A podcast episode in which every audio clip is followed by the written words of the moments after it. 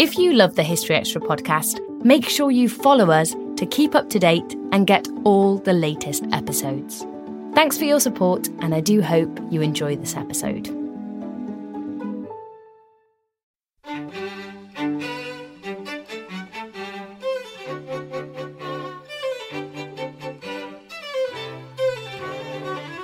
The context was that no real big successes were happening in the desert in 1940 to 41 until, in a sense, groups like the SAS got going. Now, it's no small achievement that the SAS could destroy the equivalent of half what the entire Royal Air Force could destroy on a, good day. That was John Lewis talking about the SAS's impact on the Second World War.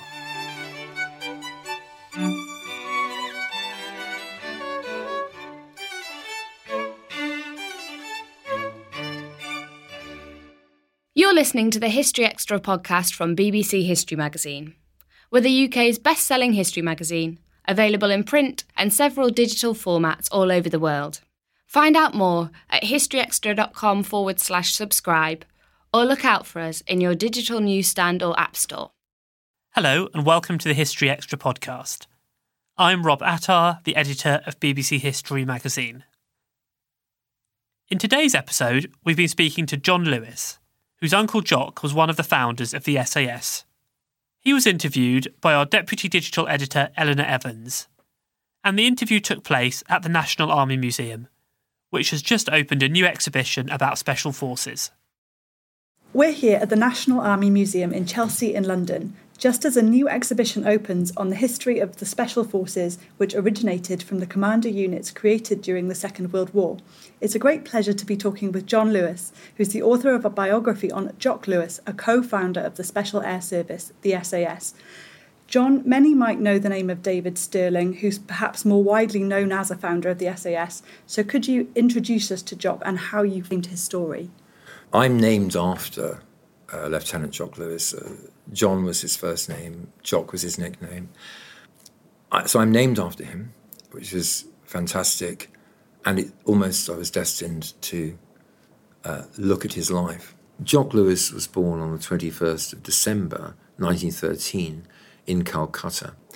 I understand he was brought up in the Australian outback. How do you think that informed um, his later activities? Yes, I, I, I mean, we've got fabulous pictures, black and white pictures of him in the outback with my father. They encouraged each other. Um, they went on treks. Uh, they had their own pony. They had their own rifles. They're only 13. Um, they were mixing explosives at the age of 10 and a half to 11. Uh, they had their own chemistry set, the equivalent of a school chemistry set. Had a, an amazing amount of discipline at home, but they had fantastic experimentation possibilities in the Australian outback. And um, Jock was really growing up as like a ranger. I mean, he was he, he could travel out for days. He could camp. Um, they were shooting rabbits, shooting snakes, sometimes avoiding poachers who took pot shots at them. And he and his brother, my father, were given these wonderful opportunities to to tough. They, yeah, they toughened up. They were outside. You toughen up when you're outside, and um, of course, that's you're just outside all the time in the desert war. And then skipping on a, a, little bit from there, he went on to Oxford, University of Oxford. What can you tell us about his life there? Well, I think that is a, a very important episode. Having been made captain of boats at King's School Parramatta uh, while still at school, he applies for Oxford, and um, he he takes responsibility in his own college for certain things, administrative things. Um, but very soon, it's quite clear to the boat club, the Oxford University Boat Club, that uh, Jock Lewis is uh, a very able oarsman, but also he is a brilliant manager and leader of men. And I think this is very important fact about Jock Lewis. He he was actually very successful before he even came to the desert. He knew about men, he knew how, how to lead them, He knew how to manage them. He selected not necessarily the best oarsmen. And interestingly, even in the SAS, he, was, he, he uh, later didn't select necessarily the best all round fighters, but people who had expertise in different areas. What's, what is most important? It's not the Jock Lewis in the organization. It, it, it, it's, not the, it's not Jock Lewis before the organization. It's the organization and the winning before Jock Lewis. Uh, you know, his priorities are very clear. What was his path then to, towards the military? Jock Lewis joined the Tower Hamlets Rifles. Um, um, he, you know, he, he knew that the, the war clouds were looming in Europe, and um, he wanted to continue his work as a leading cadet, as a schoolboy, and um, he also wanted to serve either Australia or Britain, and he decided that the best course for him was to join the fledgling British Council. So it had only been going about five or six years. And Lord Lloyd um, chose him to, Jock was a brilliant organizer, uh, chose him to, to organize the entire lecture program in Europe. Now, that's a very responsible job because at that point, um, Britain and the West were fighting the anti value of totalitarian powers. So, actually, to be organizing something like that was a great responsibility. And how old was he at this point? At that point, uh, he was only 25. And in fact, Lord Lloyd trusted him so much that there was a real danger that Portugal would veer towards Spain and that both of those countries would not be neutral. There was every reason to suspect that. And that would have really um, made us vulnerable in the Mediterranean. You know, he was highly trusted by leading members of British society, uh, and he was given very uh, big, uh, important roles on an administrative level. And, and therefore, we have an expert leader and manager of men even before he arrived in North Africa. So, you know, asking these questions about his background is very important because um, I think this made a huge difference to special service in North Africa in 1941. So, what was the situation in North Africa when Lewis arrived, and why did he spot this need for a service such as the SAS? Well, that's a very good question. The fact of the matter is, almost as soon as he got off the boat, the commandos who'd been waiting for a fighting role found that Greece had been invaded, and they were supposed to be buttressing um, strategic points in the Mediterranean, and now they couldn't. And so a real limbo descended upon the commando in the middle of 1941. He arrived in early March in 1941, and um, you had various commando raids here and there, and um, some had some success, but others were not bringing back any material evidence of any impact. I'll, I'll, give you an example of what the commandos were doing. The commandos were given troop ships which were huge, lumbering, noisy vehicles, and they were doing raids with 200 men, and they had been trained for attacking France. So the whole night sky in the desert in Egypt is completely different. So even before they hit the beach, a blind Arab selling eggs two miles inland knows they're coming. And then when they arrive, their training isn't appropriate. It's all lit up by the night sky, and um, they they were floundering we've got evidence that things were really going awry.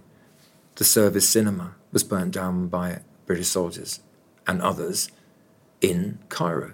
Well, you know, something's going terribly wrong. they're, they're, they're kicking their heels. There's lots of fights between different inter-services at different times, not just them, it could be Canadians or Australians or whatever. But the thing is, the men had lost an objective. And, you, you know, it, it was an impossible situation. Not only that, the men were promised action. They were told, leave your leave your possessions in the uh, bank, Ottoman Bank in Alexandria. You won't need them. We're going into action. Cancelled operations. We're going into action. Another cancelled operation. The men were actually furious. Jock didn't. Um, he wasn't someone who sulked. So he used his energy to create his own war. He didn't wait to be directed. He went out and did it himself. So he applied to Brigadier Laycock for six men, and Brigadier Laycock was open minded and um, a, a, positive commanding officer who said, Yes, have six men. But Jock had asked for 40, but at least he had six, and those six he could do any training with whatsoever. What what kind of training and tactics were those? Can you can you tell what can you tell us about them? When he travelled on the boat, having done good training at Loch Ailort in Scotland and and other uh, places to sharpen his skills. Um, when he when he was on the boat, he could see that people were not necessarily keeping fit. Obviously, on the boat, there's you know there's alcohol, it, it, wasn't a great combination when you came out into Egypt. You know, you got funny tummy, officers were sick, Jock hit the road running though when he came off the boat. And his letters from March show that he was sharpening up his own troop with all sorts of skills. Um, one I've mentioned before was firing uh, rounds very close to his men's heads. He was a marksman getting them used to the sound of enemy gunfire, how close the gunfire was, did you need to really move out of line, this sort of thing. The police followed the SAS training on this in the 1990s in this country. Jock Lewis was doing this in March 1941. And um, this is not all he was doing, of course, navigating by the stars, navigating in daylight, moving around in dark. Jock Lewis was uh, concerned that there'd been talk about special service in Egypt amongst the British Army, but he really was struggling to find it. First of all, before Jock put his parachute six uh, through all the process, he experimented on himself. So, March, he reports to his father I've got those letters, and I believe these are the first letters of the embryonic SAS. He, he says, I, I'm going out, I'm walking into the desert, I'm stretching my stamina, I'm counting how many meters I go. I just use 10 pebbles from pocket to pocket, counting how many yards, going through very minimal rations, one bottle of water, a few cups of tea before I go out, or perhaps an orange, some nuts and raisins. And then halfway th- through all those rations, I'll turn back. Now, he might have been going for further than 30 miles, but the point is, he had no medical vehicle or radio support. He could have died on those marches, and he knew that. But he also knew that if he didn't do something, it, it, there's a chance that he would never get back at all. It, it was a real of real importance to him to take the fight to the enemy, and so he. It's March and April. He was looking at gunboats as a possible way of attacking the enemy in April, and um, this is corroborated by um, people like Sir Carol Mather, and he applied for 40 men in May, and he watched the films about the German parachutists in Crete, and he realized that although they were doing daylight raids, he was going to go for night raids because Jock Lewis was all about surprise attacks because he knew he had to do something better than the Nazis. And so Jock, with his parachute group of six, had got one of the first elements of uh, particularly the Special Air Service, which is small raiding groups. Um, and um, his planned operations were to damage the enemy based on evidence, based on prisoners' reports, uh, prisoners' letters, um, showing certain weak points uh, behind Germ- German and Italian lines. And he was going to damage them, but he was going to damage their psychology because at that time, the Nazis lorded it over the desert. And um, he wanted his men to regard the desert as something they were safeguarding, which did not belong to the Nazis. And um, all his, his ideas, all a corollary of all his ideas, all linked together to make this damaging uh, impact on Nazi psychology and infrastructure. I'm particularly interested um, in what you found in a stack of letters um, from uh, Jock Lewis's time in Berlin in the mid 1930s, um, because I believe that there were a few things in there that surprised yourself. Um, I wonder if we could talk about his um, response to the Nazi ideology and what he, uh, his activities in Berlin in the mid 1930s. Yes, I, I, I mean, it was normal for people to travel into Europe. Um, anybody who wanted to educate themselves would do that. And uh, but then it, it, it, kind of developed. He, of course, he was organising um, the lecture program back home for people in Europe. So going to Europe was quite normal for him to do this, mixed with work, business and pleasure. And it's no surprise, someone, the professional soldier Jock Lewis, with the amount of discipline he had, clearly he was impressed with the hard work and discipline of the Germans. I mean, he, he admired that because he was a worker. He, he, he, was a grafter. He wasn't afraid, you know. It's, it's most strange. Um, he has been depicted in rather extreme terms, he, described as, as rich. He had enormous, he spent enormous amounts of money, but he didn't have, he didn't leave any money because he'd spent it all. Yes, he, he was more well off, certainly than many students. Um, but he went to Germany, and so he, he was interested in the regime. He photographed the regime. I've still got some unpublished photographs of that. He had some good connections in Berlin. Um, he he had an aunt in Berlin. Um, so he was invited to the Berlin Yacht Club ball. He he had a girlfriend there who was partly Portuguese. Um, but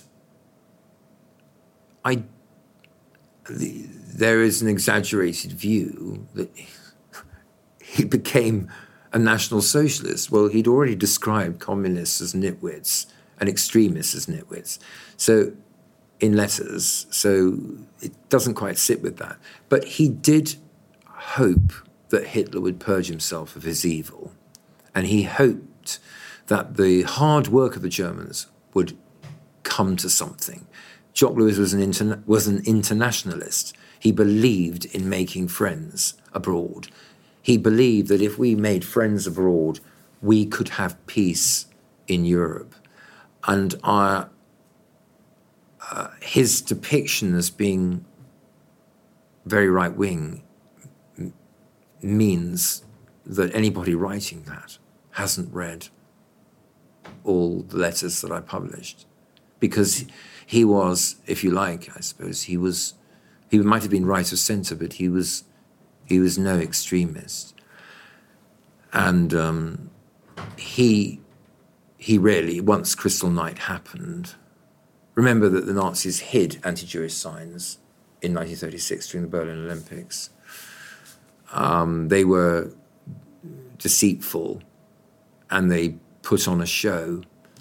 But by 38, uh, it was clear that he, he realized he would need to take up arms against the Nazis. And he, he joined Tower Hamlets Rifles in 1938. So he was, he wanted although a very busy British councillor, he was also prepared to put time in to defend what he knew would inevitably be almost likely a war. And so I, I hope that helps to answer a little bit of that. I think another very interesting um, aspect is um, how he and David Stirling worked together. And we've got a letter in front of us, um, a letter written by David Stirling, um, who's the co founder of the SAS. Uh, could you explain to the listeners what, what the letter is and who it was sent to um, and uh, why it's on display?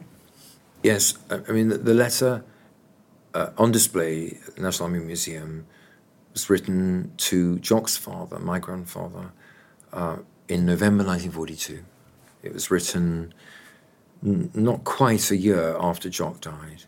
Um, David Stirling had been extremely busy in 1942 helping the brigade become a regiment. But David Stirling, you know, he was a gentleman and he, like a true officer, he, he needed to care for his men, just like Jock had written to his men's families, and David Stirling was writing to Jock Lewis's family. And he, it was in, it was probably very difficult for him because he wanted to write this letter earlier, but he'd been very busy. So he says, I hardly know how to begin this letter. Any form of explanation is so inadequate as to be not worthwhile presenting. Jock could far more genuinely claim to be the founder of L Detachment and the SAS Regiment than I. Well, that, that, that was uh, a that was appropriate. Certainly, Jock Lewis, you could argue, was the founder of the L Detachment in the sense that the first men who had already been trained by him helped to form a nucleus. Jock led men who became known as the Tobruk Four, the four NCOs, the engine room of the SAS. Jock worked with those men a great deal, led them in action, gained their loyalty, and brought them with him so they were the engine of L Detachment. Jock was the ideas man and who put it into action, experimented on himself, and that freed Stirling to protect the SAS in Cairo against doubters and doubting Thomases in HQ Cairo. I, I, mean, David Stirling, like Jock Lewis, um, was, I think, very open very open minded. And um, they both shared very good values. Uh, they both did not enjoy killing, and they both wanted to shorten the war.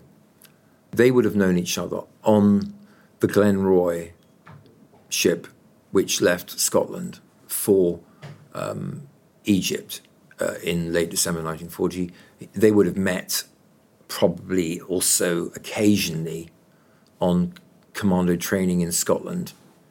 Uh, obviously, David Stirling was in the Scots Guards, Jock in the Welsh Guards, and they were um, num- number three commandos had Scots Guards, and number eight a lot of Welsh Guards there. So they, they they knew each other on the boat. David Stirling picked up on what Jock also picked up on, which is rather uninspiring leadership. And um, I, David Stirling didn't react well to that. I, I, don't think my uncle enjoyed it very much either. But the simple fact of the matter is, um, they could, well, they, they didn't find any special service or not what had been talked about. Stirling had met now a peer who was inspiring we Jock was piloting his schemes for special service in March and April. He considered raiding in gunboats in April, and by he'd applied for 40 men in May. Stirling almost certainly knew about this. He certainly knew that Jock had six men by the beginning of June. And Stirling said, Can I join your parachute experiments? And um, Stirling got injured in that when he got injured, it actually potentially could have driven nails into the coffin of Jock Lewis's pioneering group, because that would say the top brass say, look, got, this this uh, officer's now nearly killed himself in your experiments. But that didn't happen straight away. David Stirling, in the letter that's being displayed at the National Army Museum today, uh, he says Jock knew that the commando wasn't mounting effective raids, and he knew that there had to be a solution to this.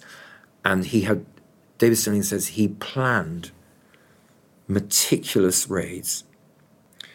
It, the letter says later, by virtue of his astonishing qualities of leadership, determination, and skill in all field craft, he established himself as the crack patrol commander in his sector of Tobruk. That's a bit later on, that's July. But in the June, Stirling goes to hospital, he reviews Jock Lewis's ideas, he's got the opportunity to mull this over, to rewrite some of the ideas. Jock's in Tobruk, pushing further than other soldiers by riding inside the enemy lines. This is obviously what he is good at. He's so good at it that brigadiers from other groups say, We want Jock Lewis to, re- to lead our men in our group. And Jock is actually getting very tired, but he is doing the raids. And um, we then find Stirling recovering in hospital. He goes to, he's got a lot of, you know, menacing clouds above him in a personal setting on, and he's got to do something about it. And he looks at the ideas of Jock, and that that's fantastic that David Stirling saw not only for his own career but the careers of other young men that Jock's ideas would take off. By the end of August, both men found out that Lay Force, which was supposed to be about special service, was going to be disbanded. Lay Force was Colonel Robert Laycock. Uh, who was producing a sharper commander u- unit called Lay Force, and which hopefully would develop special service skills and techniques. But Jock, Jock felt really that he had to go further than this. So, what we have on the 20th of August, David Stirling actually wrote a letter home saying, I'm, I'm not sure whether I'll be staying in in Egypt because we've been told there's no fighting role. And a lot of the men are actually thinking of going back home. Within 10 days, though, uh, we've got Stirling's wonderful, audacious um, leap into HQ Cairo without permission. It was a brilliant idea of his. It was a last fling at getting this going and he got into Ritchie's office, the deputy commander after Auchinleck. We know that from the letter at the National Army Museum that uh, David Stirling knew he wouldn't be thrown out of uh, Major General Ritchie's office. And he, if he got into that office, he would be able to put the proposal for the Special Air Service, not six men, Jock six men, but 60, and it was largely based on Jock Lewis's methods and training arrangements. Stirling had heard from Lewis Lewis's concerns, deep concerns about opposition from within the army. And that made alerted Stirling to basing himself in Cairo and letting Jock do the day-to-day running. It was an obvious splitting of responsibilities because those responsibilities were both essential. And as um, Jock Lewis writes to his father, he indicates that this duo could only work with each man in chapter 10 of Jock Lewis, co founder of the SAS, the heading of the chapter is Together we have fashioned this unit. David has established it without. And I think I may say, I have established it within. This episode is brought to you by Indeed. We're driven by the search for better, but when it comes to hiring, the best way to search for a candidate isn't to search at all. Don't search, match with Indeed. Use Indeed for scheduling, screening, and messaging so you can connect with candidates faster.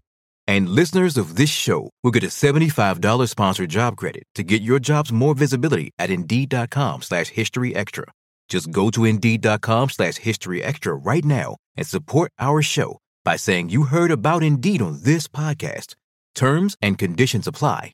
Need to hire? You need Indeed. I'd love to talk about the type of raids that these men, in particular Jock, were kind of behind.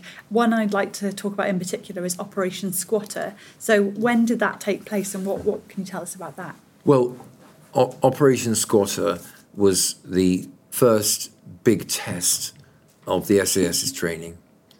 Um, and as I've said, the SAS training, uh, officially, of course, it began in beginning of September, but of course, Jock had done preparation work in the previous six months. Um, the, the real problem for the SAS was that, remember, we talked about the lack of role for the commando in the previous year. So this is all dogged for men all the time. They were ready, but they had to take the opportunity they were given. Because as I've discussed with you, Lewis had warned Stirling about the opposition in HQ Cairo, and they they were now in a position where an offer was made by for mid-November to make a raid, and they felt they couldn't refuse it because what would happen if they refused it? Someone, someone interfering in HQ Cairo, who didn't want paper, extra paperwork for a private army that seemed like a private army. It wasn't. But they might object. They might withdraw more resources. The SAS might fold. So the night of the 16th to 17th of November, they were supposed to do a behind the lines raid to support uh, uh, strategy. And what happened was it was the most fierce hurricane for 30 years. So it's tw- 30 mile an hour hurricane, twice the speed of maximum wind speed for parachuting safety, and they took they took the decision to do it. And the point is, it's it was a disaster for 40 men, either captured or died. And of course, this was an absolute tragedy. But you have to look at it from their point of view. They had to dis- they had to do they had to make the decision to do it they had to do it because th- there would have been no SAS possibly without that decision. So, what good came out of it? The good that came out of it was that over 20 men, because of Jock Lewis's training, which he'd begun in March 1941, which he developed, the training of walking back and enduring terrible conditions, they walked back over 50 miles They'd never have done that without Jock Lewis. Jock Lewis developed the, the Lewis marches, the water discipline. And the men who got back knew that if they could do that, they could do anything. Um, going back to something you said earlier, you mentioned that he um, had experimented with some demolition early earlier in his life, and I'd like to talk about a Lewis bomb, um, which was one of his innovations. So maybe you could tell us a bit about that. Yes, I mean, Jock had and my father had both grown up mixing explosives as boys, and doing eventually doing quite a good job of it. There were a few accidents, and Jock nearly lost his finger, and uh, there was shrapnel everywhere. You basically collected mostly in the thighs of the boys.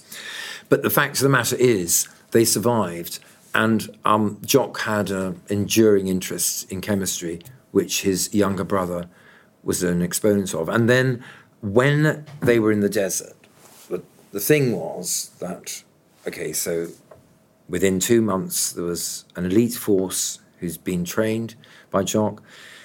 It had Lewis Marches, Lewis Discipline, Lewis Water Discipline, navigation, all these things, um, marksmanship, etc. The fact is that the Special Air Service was not going to be any more significant.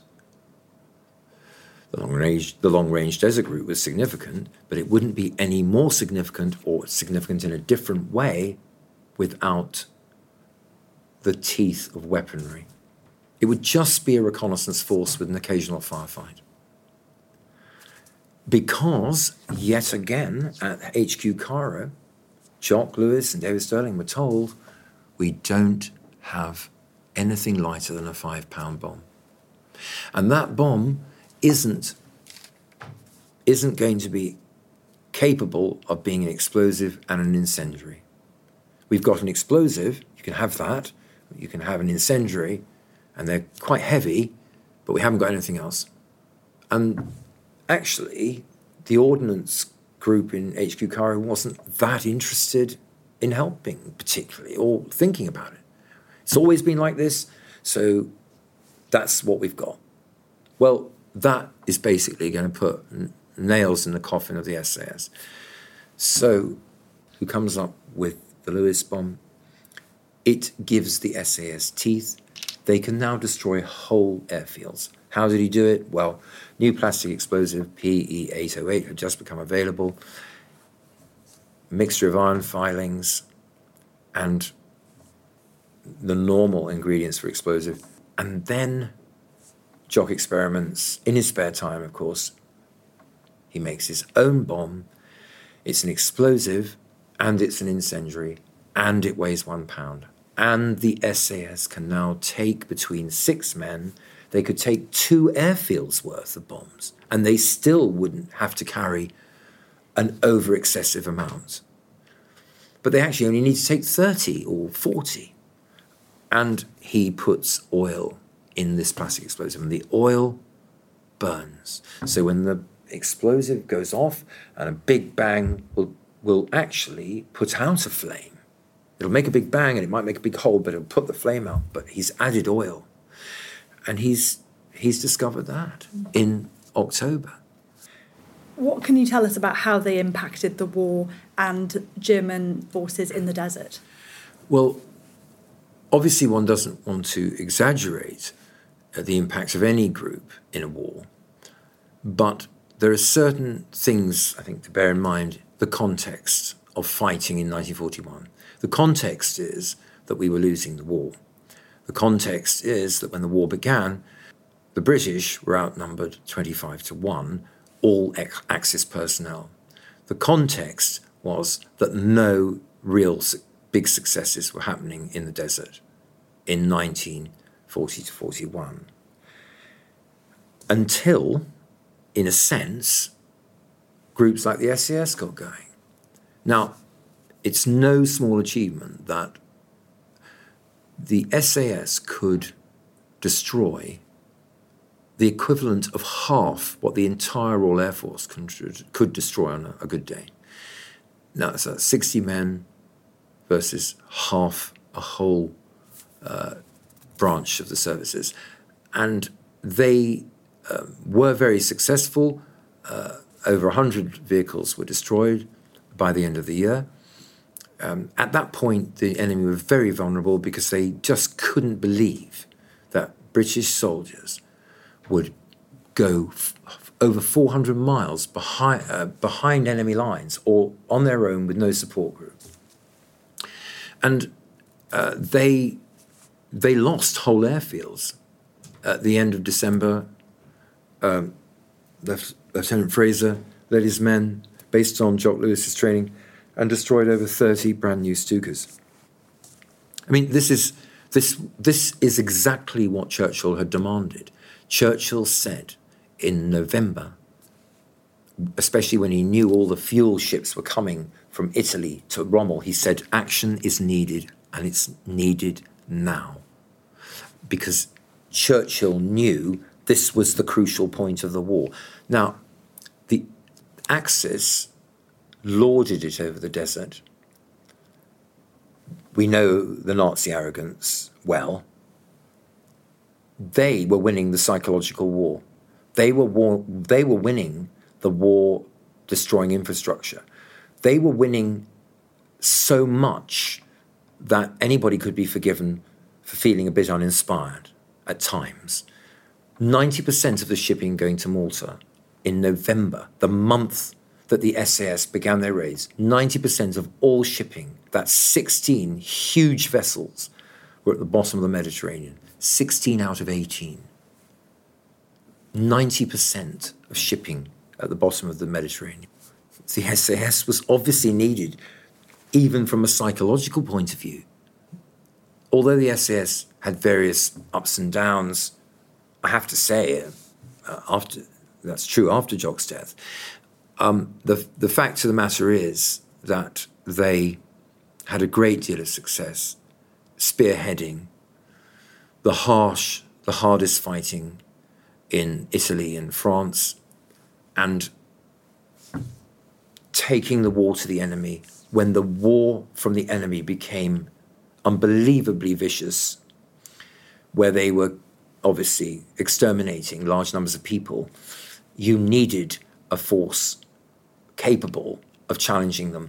That is a natural evolution of Jock Lewis's initial objective of making a force at least the equal of people like the SS you mentioned um, Lewis's uh, death there, and he, he died very prematurely, um, aged 28, uh, a year, I believe, before the SAS achieved regimental status in 1942. So, what can you tell us about um, Jock's final mission and his death? The time that Lieutenant Fraser had destroyed a whole aerodrome of Stukas, Jock Lewis uh, was on a, a different raid He'd already um, managed a, a, daylight raid on um, the enemy with five men in three vehicles, um, destroying over 30 fuel tankers. Um, he'd had his own successes, but he was rendezvousing and waiting for Lieutenant Fraser. And uh, while he was waiting, by that time, the enemy, who hadn't guarded aerodromes too well. They wanted revenge. And um, uh, Jock and his group were in four trucks, and there were different aircraft. There were scouting aircraft appearing, and they, they wanted they wanted to remedy the the disastrous destruction of their air forces, and um, so they were persistent and they saw Jock's group. And fortunately, there were some rocks nearby which the, the men hid behind. But they had to circle like and play Ring a Ring of Roses all the time because the planes were going round and round, just shooting at them. And we don't know exactly why not. Joining the men round the rocks and getting out of the machine gun fire's way.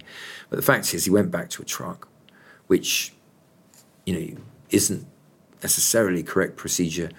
It, has been suggested that there might have been secret documents there. Can, it's not difficult to land a plane in the desert. We don't know. They might have they might have decided to land, or they might have directed traffic to go and pick up uh, the SAS parachutists and pick up their secret papers too. So Jock Lewis went into the vehicle, and Messerschmitt did a low-level attack, and um, fired right into the chassis, and a 20 millimeter bullet went into Jock's back.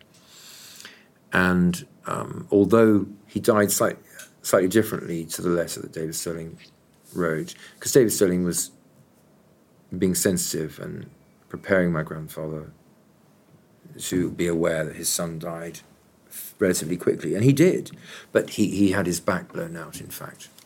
I mean, he may have cut his arm, uh, femur artery, but he, his his back was blown out, and I uh, interviewed the man who buried him, uh, Jimmy Storie, and Jimmy Storie said, you know, Jock managed one word, and and that was Mirren. That was his girlfriend's name, and then he died. Um, you know, Jock was in charge of uh, a lot of those men, and he was in charge of the documents about the raids. So he could have easily gone in for that. However, having researched and studied him, he could have gone into the truck for his love letters. But we'll never know. You mentioned there that you'd interviewed uh, the gentleman who buried your uncle, and you've um, for the book you interviewed lots of men who would have known him and, and served with him. So, what what were their feelings about your uncle? The, the, the, the words that come across in their interviews that I haven't published yet, the word is trust. They had total trust in my uncle. They would go anywhere with him in whatever circumstance. The reason, the evidence was there. They could go into a minefield with him, which often means someone's going to have a casualty or catch a bullet or whatever, or a piece of uh, shrapnel. But he, he'd taken them out of the most dangerous situations. And the other thing that they well knew, and this is actually particularly peculiar, I think, to Jock Lewis. Every single thing he asked them to do, he had done it. Now, sometimes writers haven't actually talked to the men who stood next to Lewis and Stirling. And